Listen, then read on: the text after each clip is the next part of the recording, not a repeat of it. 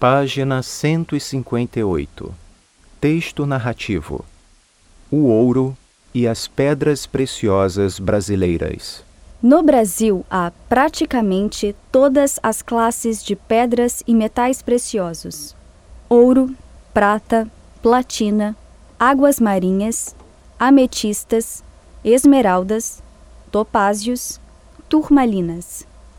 Às vezes, as pedras são extraídas de profundezas consideráveis. Às vezes, encontram-se nos leitos dos rios.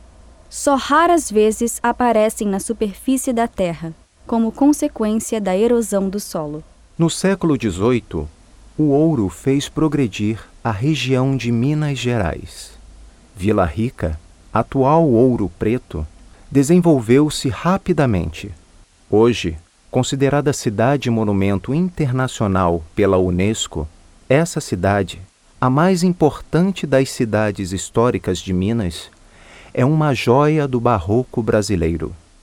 Em 1720, em outra região de Minas Gerais, foram encontrados diamantes e o povoado que aí surgiu chamou-se Diamantina.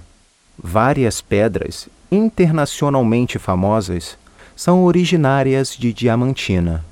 Star of the South, English Dresden, Star of Minas, Presidente Vargas. Pedras preciosas são encontradas em quase todo o território brasileiro, principalmente nos estados de Minas Gerais, Bahia, Ceará, Rio Grande do Sul, Mato Grosso e Goiás. No Brasil, ninguém possui minas em propriedade. Segundo a lei, a riqueza mineral é propriedade ou patrimônio público, e para a extração das pedras por empresas particulares, o governo outorga licenças.